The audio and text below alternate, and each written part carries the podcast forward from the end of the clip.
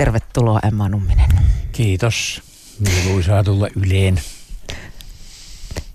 Legendan mukaan Alvar Aalto, joka siis talon suunnitteli, piirsi ensimmäisen luonnoksensa klubiaskin kanteen, eli tupakkaaskin kanteen. Onko sulla tietoa tämän tarinan todenperäisyydestä?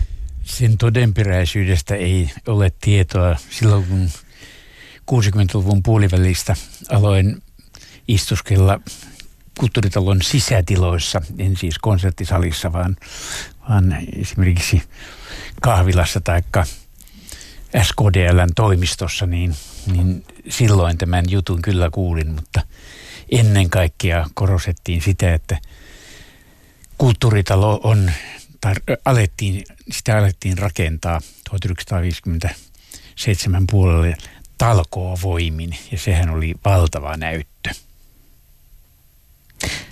Se oli, kulttuuritalon rakentaminen oli SKP, Suomen kommunistisen puolueen ja, ja useiden vasemmistolaisten järjestöjen suuri yhteistyöprojekti. Öm, siinä kävi jo silloin niin sanotusti länsimetrot. Eli, eli rakennustöiden kustannusarvio oli 35, 350 miljoonaa markkaa, mutta budjetti kohosi lopulta sitten 480 miltsiin. Ja, ja, ja rakennus oli pääasiallisesti siis SKPn rahoittama.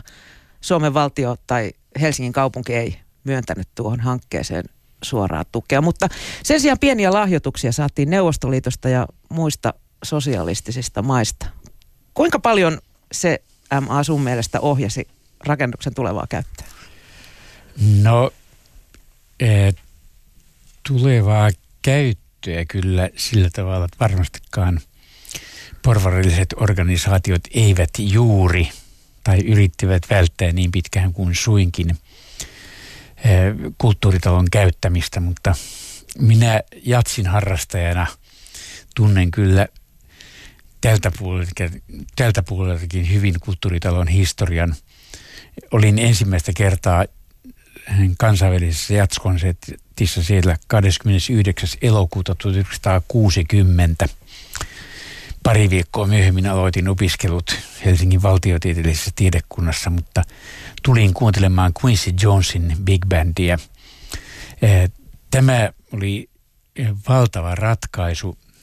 Eh, Jatsin suuret intoilijat, Skandia-levyyhtiön yksi pomoista, Paavo Einiö ja hänen veljensä Antti, olivat järjestäneet valtaosin kansainväliset konsertit kauppakorkeakoulun juhlasalissa, jossa oli aivan kamala akustiikka. Siis sellainen, että, että siellä siis sinne mentiin hampaat irveessä sen vuoksi, että saatiin kuunnella jatsia. Ja sitten Paavo teki sen päätöksen, että kyllä pitää mennä kunnon, akustisesti kunnon saliin olkoonkin vaikka sen omistavat kommunistit, niin me menemme ja vuokraamme sen. Ja siitä alkoi valtava jatskonserttien menestysten sarja.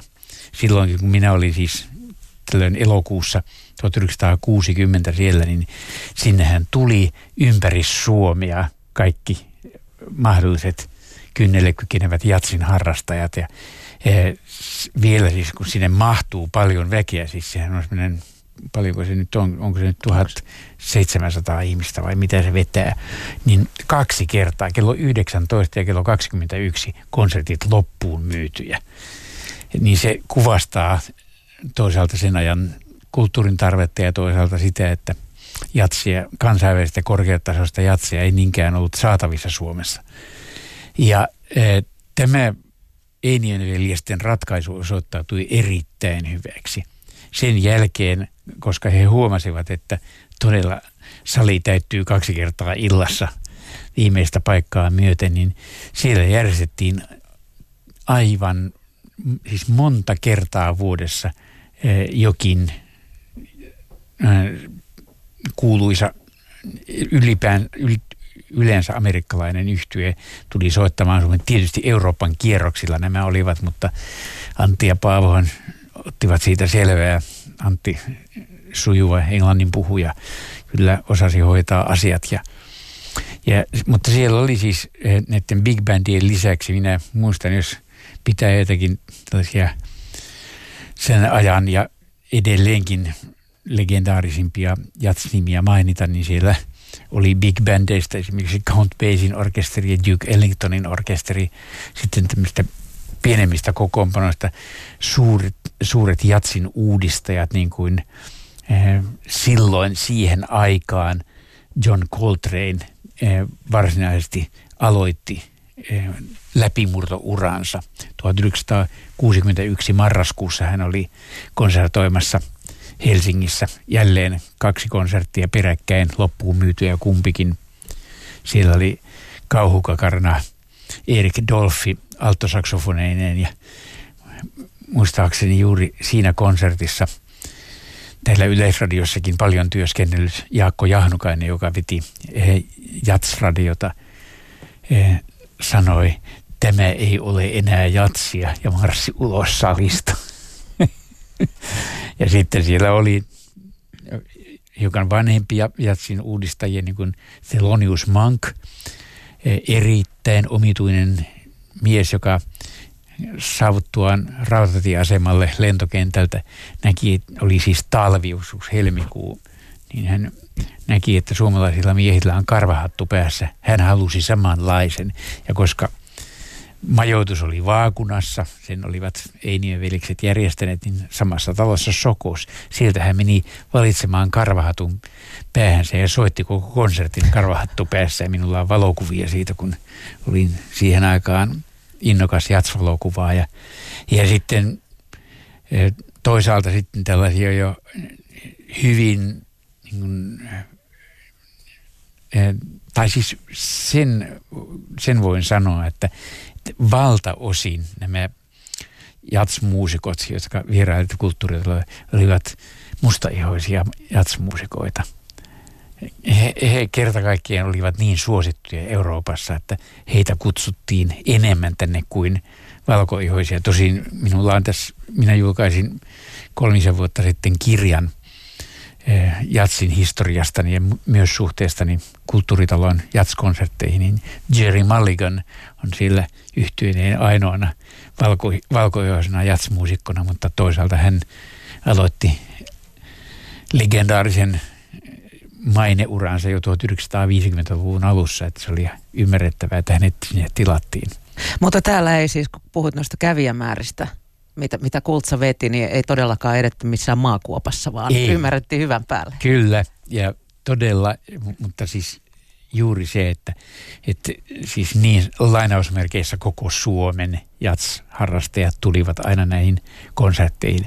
Sen verran tietysti Einiön veljekset pitivät huolen, ettei nyt sentään joka viikko siellä ollut, mutta, mutta saattoi olla jopa kaksi kertaa kuukaudessa joku maailmankuulu jatsmuusikko soittamassa kulttuuritalolla. Silloin kun kulttuuritalo valmistui, niin sen akustiikkaa pidettiin Helsingin parhaana. Ja sitä tultiin ihan ulkomailta saakka ihmettelemään. Kyllä. Mitä mieltä sinä olet sitten?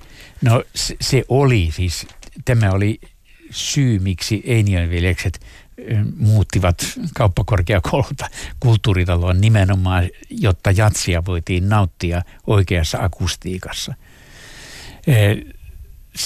talossa oli siis niin hyvä akustiikka. Skandia-levyyhtiö, jonka johtajiin Paavo kuului, Paavo Einiö siis, niin vuokrasi kulttuuritalon pienemmän salin Skandia-musiikin studioksi. Minäkin olen monta levytystä siellä tehnyt ja tuottanut esimerkiksi Fiiloten ja Höyletän kappaleen Rauli Bedin somerioille siinä studiossa. Eh, se akustiikka oli niin merkittävä, että ei ole ihme, että esimerkiksi Radion sinfoniaorkesteri soitti siellä. Puhuit tuossa jo Love Recordsista, sä itse levytit myös kyllä, Laville. Kyllä. Ja tapahtuiko tämä nimenomaan sitten Kultsalla?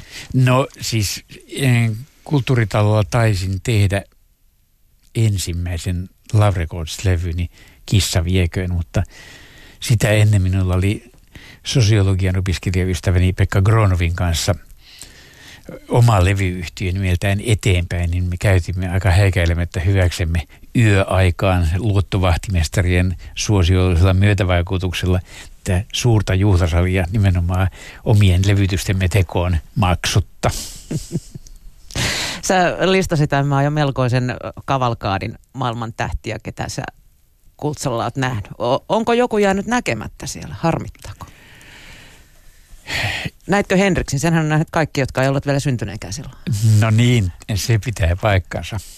Valitettavasti. Minä olin, minä olin ensin sairaalan sitten opiskelujen vuoksi saanut armeijasta lykkäystä kuusi vuotta ja menin armeijaan vasta 26-vuotiaana.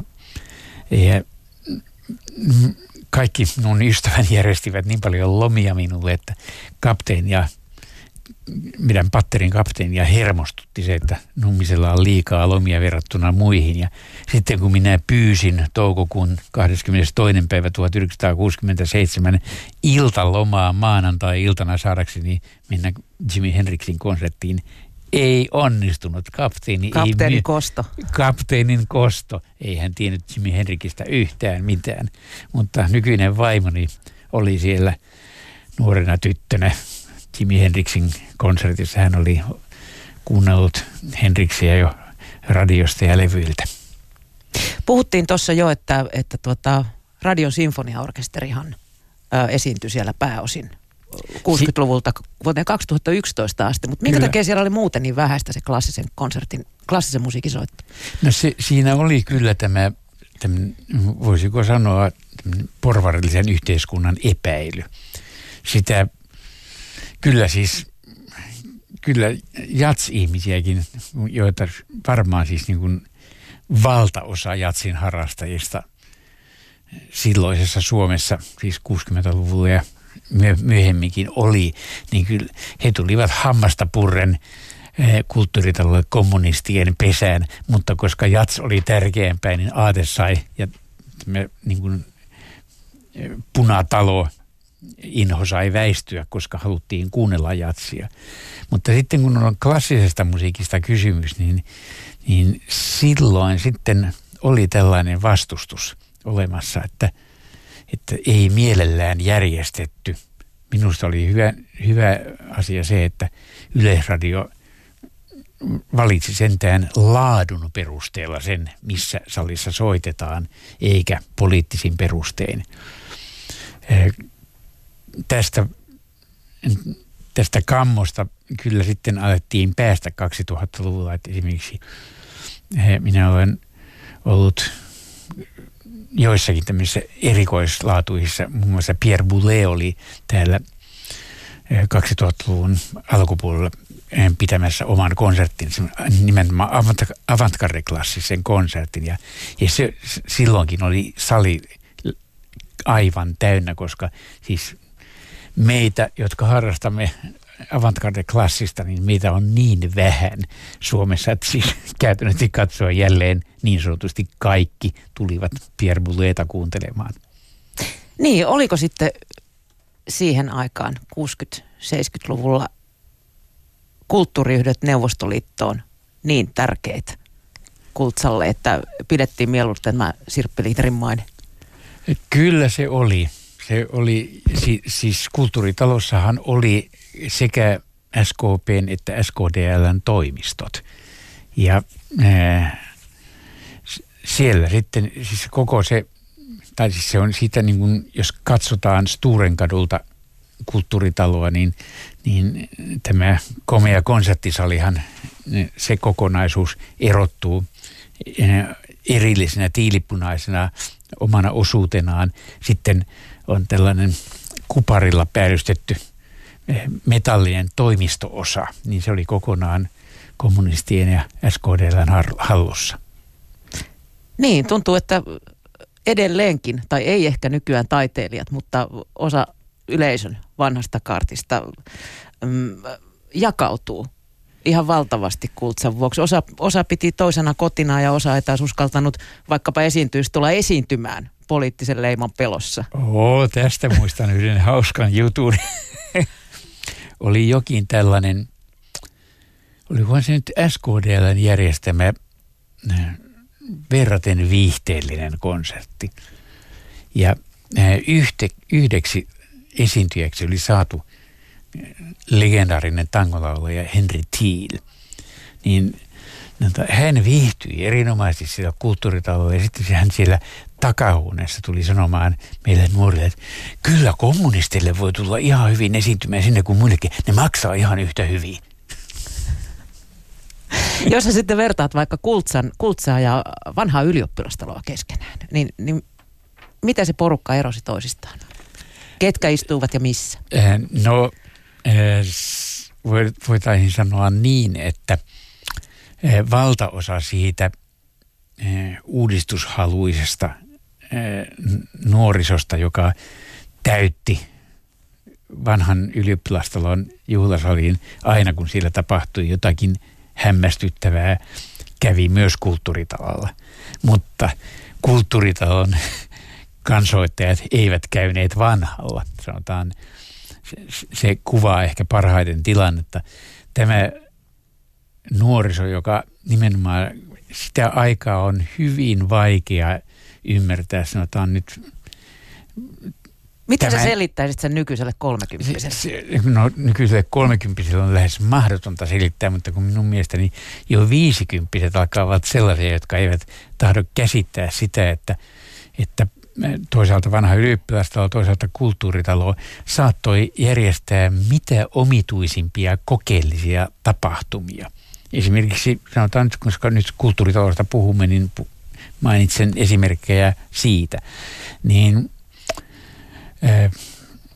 klassinen pianisti, joka sattui olemaan kulttuuritalon kulttuurisihteeri Ilpo Saunio, on hyvä ystäväni, joka säästi, kun minä halusin laulaa Schubertia, niin hän säästi minua flyygelillä erinäisissä tilaisuuksissa.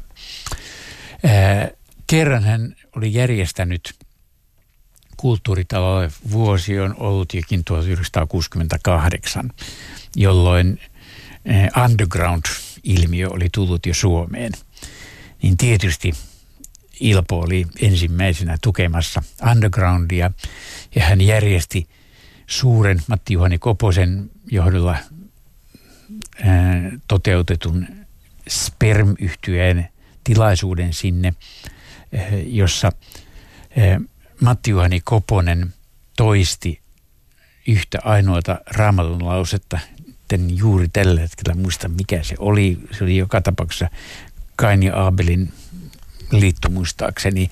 Ja samaan aikaan tätä, siis tätä toistoa jatkui tunnin ajan, yhtä lausetta siis. Eh, Pekka Airaksisen musiikki, elektroninen musiikki säesti sitä. Ja sitten oli, nyt en, no, joskus vanhoilla ihmisillä näköjään katkeaa muisti. En muista tämän, tämän niin sanotun tait- akrobaatin nimeä, joka e, tämän tunnin ajan pyrki e, e, pääsemään seisomaan jakkaralle. Ja joka kerta, kun hän oli pääsemässä jakkaralle, hän kaatui lattialle. Ja tätä siis jatkui tunnin ajan myös, samalla kun Matti Johani toisti tätä yhtä lausetta ja Pekka Aireksisen musiikki soi.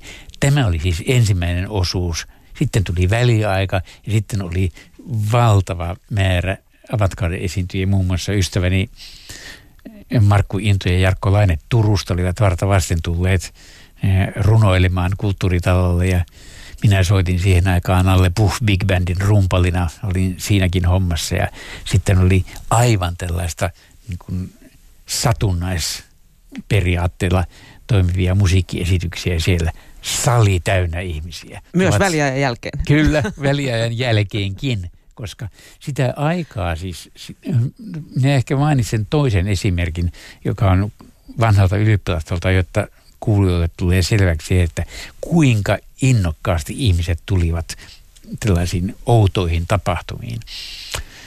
Muistaakseni 1965 vanhalla ylioppilastalolla järjestettiin paneelikeskustelu aiheesta – onko hyvä iskelmä parempi kuin huono sinfonia. Tupaten täynnä sali 600 ihmistä kuuntelemassa tätä ja klassisen musiikin väittelijät osallistuivat aivan yhtä innokkaasti tähän keskusteluun kuin populaarimusiikin edustajat.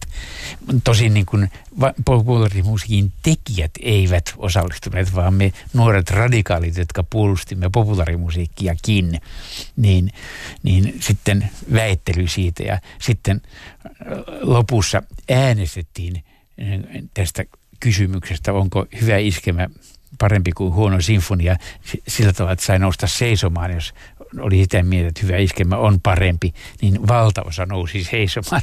valtaosa oli tietysti opiskelijoita.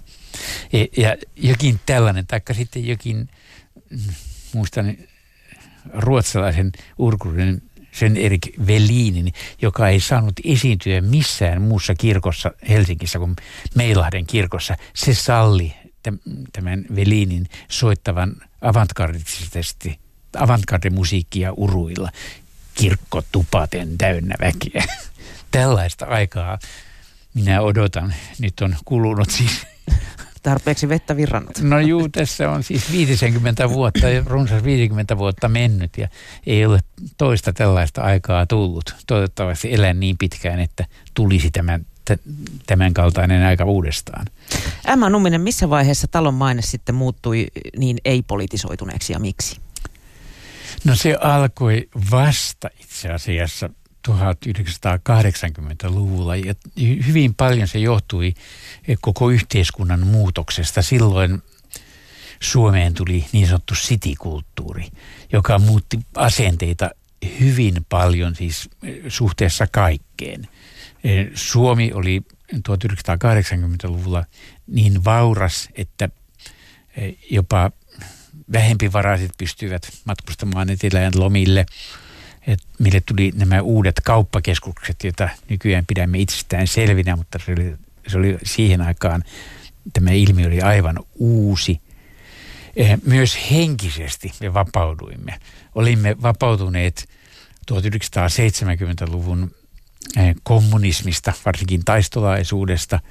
Eh, punk-aalto oli vapauttanut nuorison ajattelemaan rajummin ja kaikki tämä eh, aiheutti sen, että, että myös kulttuuritalon eh, maine tällaisena niin kuin, eh, jyrkkänä kommunistitalona alkoi laimentua ja, ja siellä ruvettiin, tai sinne alkoi tulla väkeä myös, kun järjestettiin tällaisia ei-poliittisia, neutraaleja tilaisuuksia. Tanssipaikkanahan se oli aivan alusta asti erittäin suosittu. Kultsan jälkeen tuli myös Finlandia-talo ja musiikkitalo sitten myöhemmin. Voiko näitä kolmea verrata mitenkään keskenään? No, Helsingin kaupungin orkesterihan siirtyi heti Finlandia-talolle. Yleisradio onneksi piti kulttuuritalon. Finlandia-talo talon akustiikka on sen verran ongelmallinen, että siitä – tietääkseni Alvar Aalto sai jopa kuulla, että hän ei ollut onnistunut akustiikassa. akustiikassa. Mutta muistan, jos nyt nimeän saan mainita tässä, Riku Niemi oli yhdessä sinfoniakonsertissa noin kymmenen vuotta sitten. Ja siellä oli joku chicagolainen ää, kapellimestari johtamassa ää, Helsingin kaupungin orkesteria – tämä kapellimestari oli niin taitava, että Riku sanoi, että Finlandia-talossa ei ollut, sen akustiikassa ei ollut pienintäkään ongelma. Tämä kapellimestari osasi järjestää orkesterin sillä tavalla, että kaikki kuului. Se on hienoa. Ja musiikkitalo sillä on, sillähän on, se on pääosin aivan valtavan hyvä akustiikka, mutta se on, minä parin kerran jälkeen olen oppinut, kun jos olen musiikkitalossa jossakin paikassa, niin varaan aina käytävän puoleisen paikan itselleni, jotta ehdin väliajalla eh, eh, nauttia jonkin välipalan, koska se on, se on niin rakennettu, että kerta kaikkiaan ihmiset kaauksen-omaisesti ovat menossa väliajalle ja kaikki eivät ehdi. Silloin tulee tungos. Olen huomannut saman ilmiön. Muutamankin kerran jäänyt paitsi niin sanotusti. Niin.